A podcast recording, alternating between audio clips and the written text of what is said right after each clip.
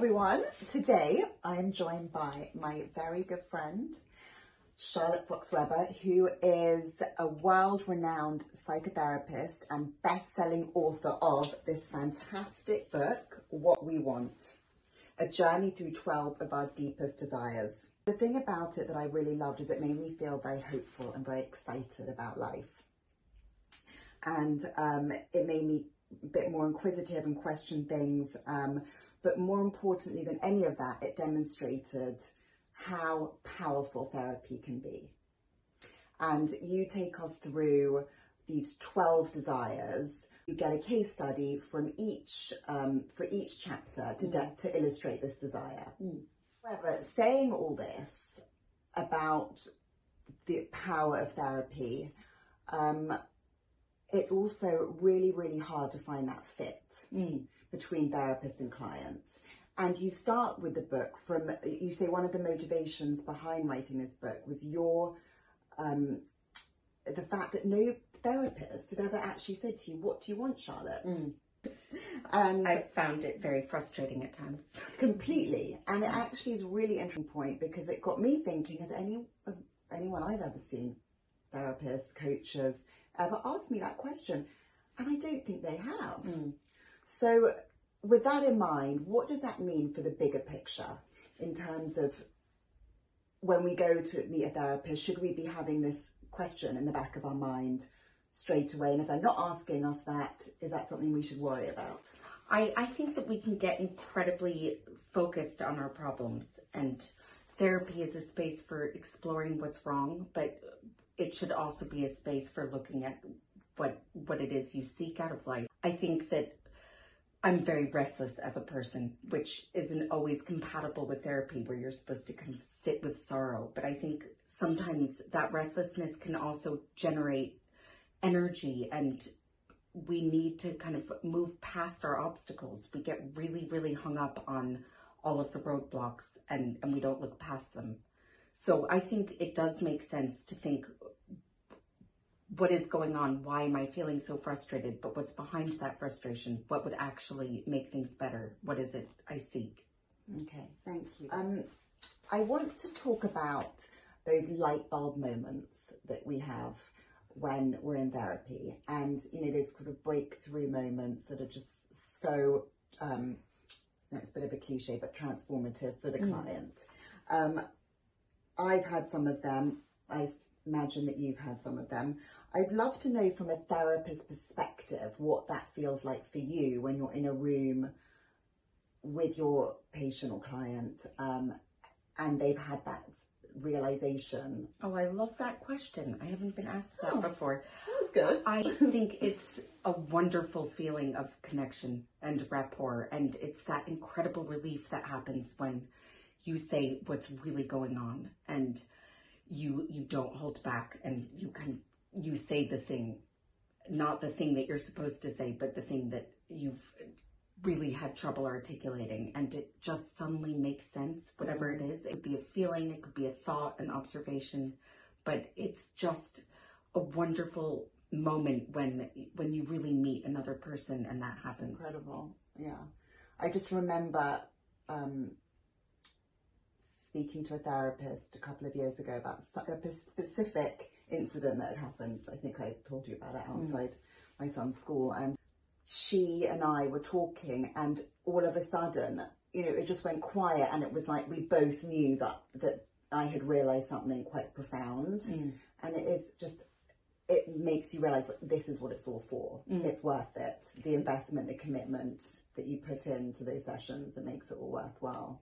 Yes, and it's interesting because sometimes it's something that can seem quite basic, and So it, it might even seem obvious, but you might have to say it fifty times, and then suddenly it actually makes sense. Yeah, and actually, that reminds me of something in your book. Um, you say something in the end of the chapter to win, which is one of the wants, and you and you said that um, one of your clients allowed her to be to, to drop the modesty for a moment, and that was like her breakthrough moment when she just was like, actually, yeah, I'm pretty good at this, and it was it's a very very unusual realization, um, sort of something to admit to yourself and to admit it to someone else is quite a moment. So, one of the best kept secrets is when we really enjoy being who we are, and actually, when there can be that kind of safe ego and people can say something like i i love this about myself or i did really well it's just so joyous know, to see that People almost have shame about saying it. absolutely and and people will come to therapy kind of ostensibly wanting to improve their self-esteem but then they don't feel entitled to it and they feel like they're supposed to hate themselves because we've been conditioned that way So has anyone ever asked you what it is that you like about yourself? I've been asked questions close to that, yes, and and I I will answer. Okay. so do you, do you find it a difficult thing to answer? Yes, and I sometimes answer with that. I'll say I feel embarrassed. I mean, I I like meeting honesty with honesty and I I don't want it to ever be about me in therapy, but I will bring myself into it if it's going to be helpful. Right. If it'll move things along. Yeah. If it's going to just be a detour and kind of change the subject, then I I will try to kind of bring it back. Okay. Um, because if someone was to ask me that, I, I would be worried to say the truth in case that person disagreed. Right, interesting. Yeah. I mean, you could always just say it anyway. It doesn't Yeah, because if you think it, but then I always think, oh, that, per- you know, really? She thinks that of herself? But it's Hmm. not true. And we're all contradictory as well, because the moment you say anything about yourself, you could also think the opposite. Yeah, exactly. Um, okay, so I want to move on and I want to talk about relationships, particularly romantic relationships. So marriages, long term relationships, living with people. Um, I have the chapter to win in my mind, which focuses on a relationship between a heterosexual couple. They're not married, um, but they've been together for a long time.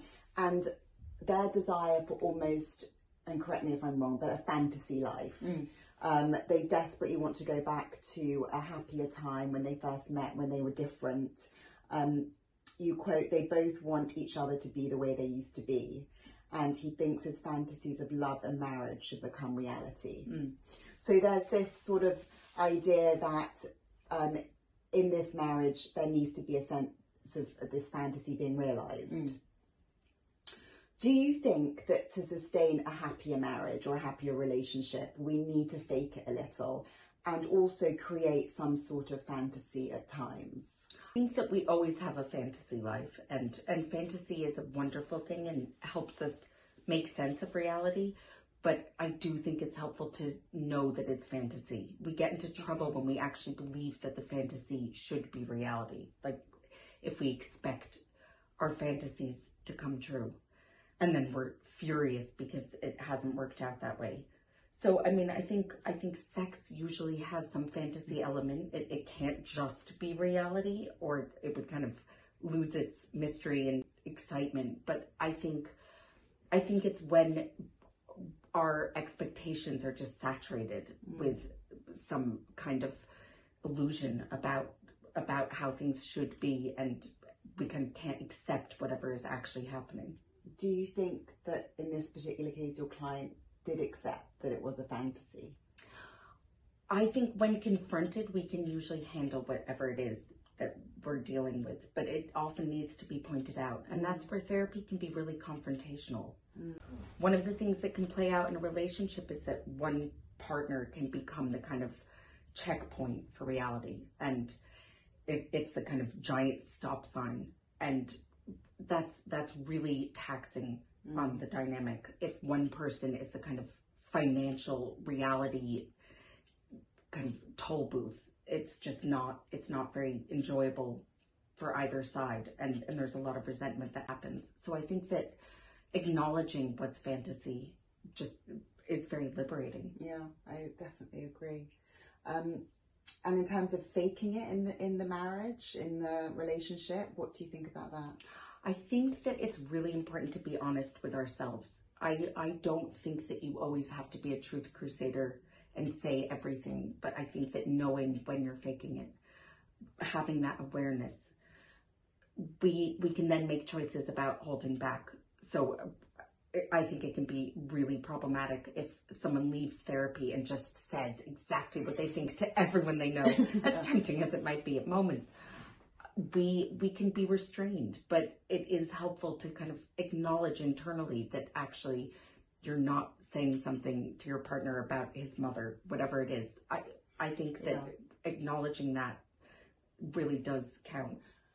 I mean, it's something that I suggested once to a client was to write it down, the criticism, not do anything with it, but sometimes you just need to, to get it out. Yeah, I love unsent letters. Yes. for instance. Or unsent emails or whatever it might Yeah. be, you know. say it, express it, but Yeah. not necessarily to the person. But I also think that politeness actually really matters. And uh, in a relationship, sometimes restoring politeness goes a long way because couples get incredibly rude. Incredibly. Yeah, it's very true. And um, staying with relationships, but moving to the broader sense of the word, so relationships with siblings, parents, friends. Um, I've had quite a few questions from clients recently about an issue with somebody close to them, very close to them, that um, is is is a tricky one. So they're dealing with somebody that's either got borderline personality disorder or you know, chronic narcissism. But this person, they can't cut out their life. Mm. It's somebody close enough in their life that they are will always be relevant. Mm. W- What do you do in that situation to protect yourself? Dealing with very difficult people, I, I think boundaries are absolutely key, but very often that's really hard, especially if it's a family member and you have historical patterns in place. But small dosages. And there are those people that you have to deal with, and you kind of cannot eliminate them, and maybe also have affection for. But just ordinary boundaries, like protecting your sleep, protecting your alone time, whatever it is, it just really, really matters enormously and and often is very contrived. Do you think calling people out is helpful? I think it depends on what you can bear. So for some people, I don't mean you personally, Yeah. obviously. I, I've certainly been there myself. If it reaches the point of just being absolutely intolerable, then confrontation can be necessary. But there are certain situations that are hopeless. And actually, I think it's really helpful to acknowledge hopelessness. And I say that kind of with a smile, but someone in my life said to me a couple of years ago, some situations are hopeless. And I couldn't bear it at the time. I, I just had so much hope. And actually, my hope was really problematic because I kept on being overly optimistic that difficult people were going to change and I would get through to them and I would have an impact. Mm-hmm. And, and I think that there can be a grandiosity in being overly hopeful about all relationships. We cannot make everything completely okay. And some people are going to continue to be kind of intransigent in their way and and we can only do our best and if if we're constantly bent out of shape we have to keep ourselves sane and sometimes that means giving up hope It actually makes me feel a bit relieved in a way when you say that. The idea that act, that okay, once it's over, it's over, and there is no more being let down, and that can be quite liberating. it's so liberating. I mean quitting can be a joyous thing. Giving up can be wonderful. And and then you can invest somewhere else.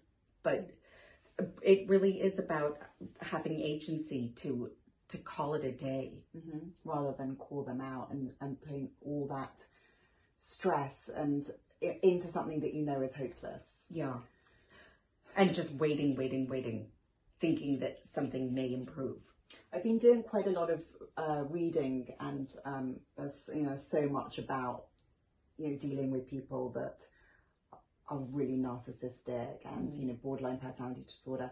And I was reading that it's one of the hardest um, things for therapists to diagnose. Is that? Can you tell me a bit more about that?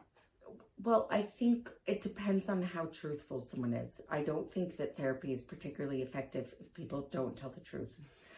And I don't think anyone tells the truth the entire time. So I, I absolutely loved it recently when a client said, I was completely faking it in our last session. I mean, that to me is incredible honesty. But if you if you are constantly false and you're false with yourself and you're false with your therapist, it's going to be really difficult to get an accurate picture of what your life is like.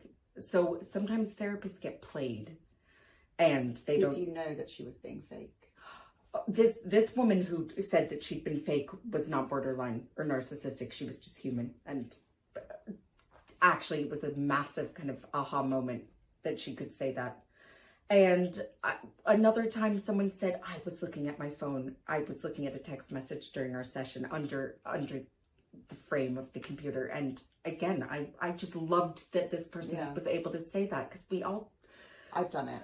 we do things, but then it's kind of wanting to be liked, wanting to keep it That's nice. exactly what I was going to say. I, I think I was in a therapy session once and I wanted the therapist to like me. Yeah. I'm sure that is very, very common. Mm. So I was, I, I was not, I was presenting as someone that had, like, why was I there? I was like this perfect To just get endorsement for the false yeah. presentation. Yeah. And then I left. We've I was like, that was the biggest waste of money and time. Yeah. Because it, it's not a good feeling also to just get validated for something that isn't the real you. No. What's really a good feeling is when you can be absolutely horrific and beastly and survive it. and therapists can kind of tolerate the unsightly parts. I, I mean, I think that's quite kind of bolstering. I agree. So letting it all hang out. I absolutely agree. But for narcissism and borderline personality disorder, I mean, it, it's hard to diagnose and and when it is diagnosed it's also hard for people to hear that diagnosis and those words have been so weaponized I know. so people do not like the kind of punishing sense of being labeled that way and and then it becomes harder to, to treat Mm, Yeah. So that has come to the end of our chat. Thank you so much, Charlotte. This is such a privilege to have you on Mindful Conversations. It's always wonderful to talk with you. I've always felt like I can be honest with you. Well, that's the way. huge compliment. Thank you. And likewise, you might notice that we are in a very different place to my usual kitchen. Um, this is Charlotte's office where she sees her clients. Thank you so much. Thank you, Charlotte. Thank